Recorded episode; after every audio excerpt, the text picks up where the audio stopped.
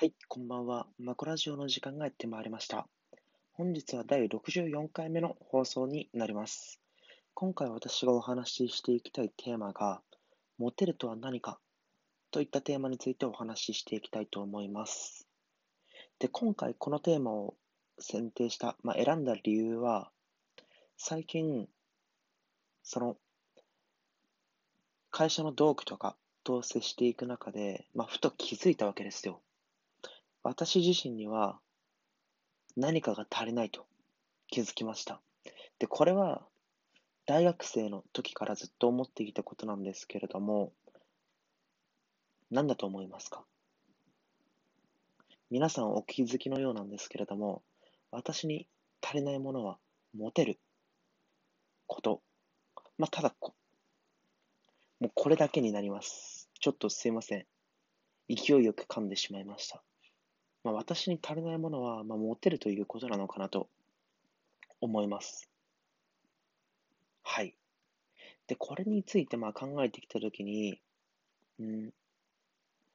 今までの私の人生を振り返ってみたときに、いろいろあったわけですよ。あの時、こういった発言をすれば、こういった行動をすればよかったな、みたいなことを、今日一日、ジムとかに行きながら、振り返ってきた中で、私なりに、モテるとは何かといったような、ある程度の結論を、導き出すことができたので、それについて触れていきたいなと思います。で、ちなみに、今回モテるとは何かについて発信している私なんですけれども、本当に、私はモテるとは、真逆の位置に存在するような人間ですので、あくまでそれを前提にして聞いていただけたらなと思います。で、今回お伝えしたいことが、3つあるんですけれども、この3つの、真逆のスタンスを私は取っているなとつくづく思います。なので、ある程度この話っていうのは、モテるについて当てはまることなのかなと思います。なぜかというと、私はモテない人間なので、そのモテない私が、行っている行為とは、真逆の行動を取れれば、モテるに近づくことができるのではないのかなと思ったからです。では、本日の内容3つに入っていきたいと思います。まず1点目が、モテるためには、ある程度の自己主張といったものが欠かせないのかなと私は思います。で、この自己主張というのは、ナルシストであれとか、ずうずうしく色というわけでは、全くありませんと。で、この自己主張とはどういうことなのかというと、自分の、考え方とか主張といったものを、ちゃんと自分なりに持って、相手に伝えることができる力。これが私の定義する自己主張になります。で、私のケースでいくと、私って本当に、他人の意見とかにすごく合わせてしまったりして、自分の意見といったものをなかなかクリティカルに伝えることができない人間なんですよね。で、自分の主張を言ったことによって誰かを傷つけてしまったり、その場の雰囲気とかを良くない方向に、向かわせてしまったりするのがすごく嫌だなと思っている人間なので、できる限り安牌の方向に持っていこうとしてしまう、人間なんですよ。なので、5、6人とかで、会話とかをしていくときに、できる限り、自分の色というものを出さず、場全体の色といったものが、よりいい方向になっていくような発言とか振る舞いをしてしまうんですよね。で、これって確かに悪いことではないと思うんですけれども、モテる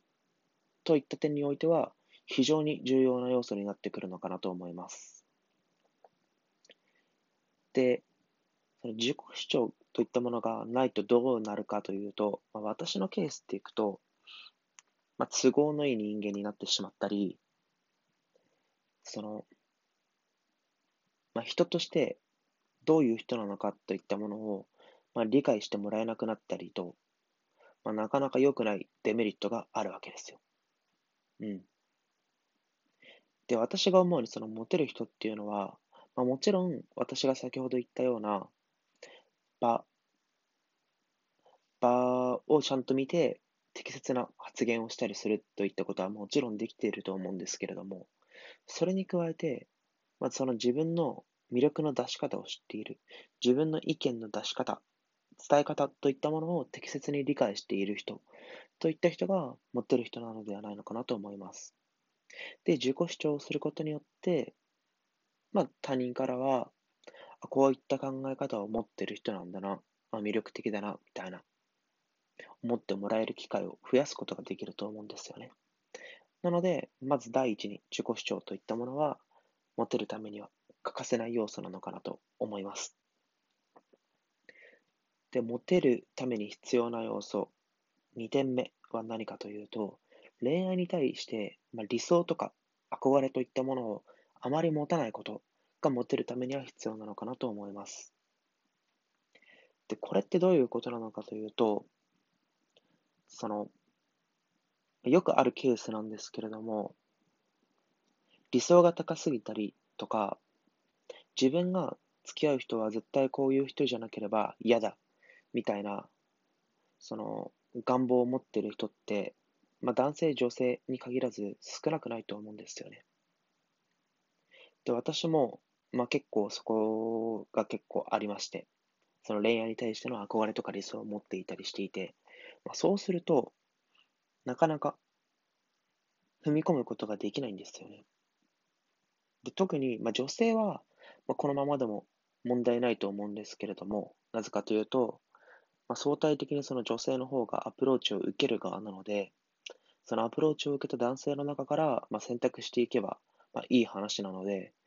大丈夫だと思うんですけれども、男性ですね。男性は自分から基本的にアプローチをしなければならないと思うので、そういった男性が女性に対して付き合うということに対して憧れとか理想を持ちすぎてしまうと、マジで動けないような人間になってしまうんですよ。で、私も結構このケースで、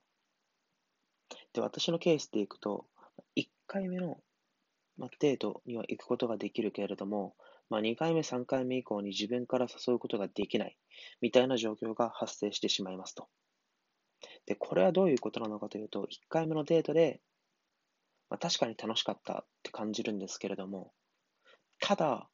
本当に私はこの人と付き合っていいのかみたいにめちゃくちゃ考えてしまうんですよね。で、それはなんでかっていうと、多分私のケースでいくと、中高時代に、モテなかった期間が長かったっていうのと、恋愛系の、少年漫画にある恋愛系の漫画とかアニメといったものを多分過去に見過ぎてしまったせいで、変にこじらせてしまってるっていうのが原因なのかなと思います。なので、こういった漫画とかアニメにありがちな展開とか、恋愛といったものの像といったものがなかなか拭うことができなくて、リアルの恋愛に対して、真剣に向き合うことができない。故に、踏み込むことができないのかなと思います。で、一方でモテる人って、そういった私のような絵面型の恋愛に対するイメージではなくて、リアルな恋愛といったものをちゃんと心得ているのかなと思います。なので、その恋愛に対して憧れとか理想というよりも、現実的に、捉えることができる。だからこそ、挑戦といったものも何度もできますし、行動もできる。だからモテるのかなと私は思います。で、モテるために必要なもの、3点目について紹介していきたいと思います。で、3点目が、自分磨きといったものを行い続けることがモテるためには必要なのかなと思います。で、自分磨きって、私が思うに、外見的要素と内面的要素の2つの観点が必要なのかなと思っていて、その外見的要素っていうのは、例えば、女性受けするようなファッションを取り入れたりとか、清潔感を持たせたりとかが外見に対する自分磨きなのかなと思いまして、で、内面を磨くとはどういうことなのかというと、その精神的に大人であるとか、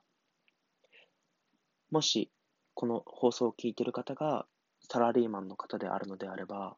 仕事に対して真摯に向き合っているとかが自分磨きなのかなと思います。で、そういったことを行い続けることがモテるためには必要なのかなと思います。で、やはりそういうことを行い続けている人っていうのは、結果ともあれ、めちゃくちゃかっこいいと思うんですよね。異性問わず。で、一方でモテない人っていうのは、どちらかの要素、もしくは両方の要素といったものを自分磨きすることが足りていないために、やはりその異性に対してその魅力的に映らないのかなと思います。で、以上がモテるために必要な要素3つになります。まとめると、1点目が自己主張といったものを適度に行えることができる。2点目が恋愛に対して憧れとか理想といったものをあまり持たない。で、3点目が自分磨きを行い続けることができる。この3つが、モテるためには欠かせない要素なのかなと私は思いますと。で、もし他に何かこれ以外にも必要な要素があるのであれば、ぜひコメントとかしていただけると、すごく私自身すごく勉強になりますと。で、本日の放送は以上になります。明日から1週間また頑張っていきましょう。ではまた明日。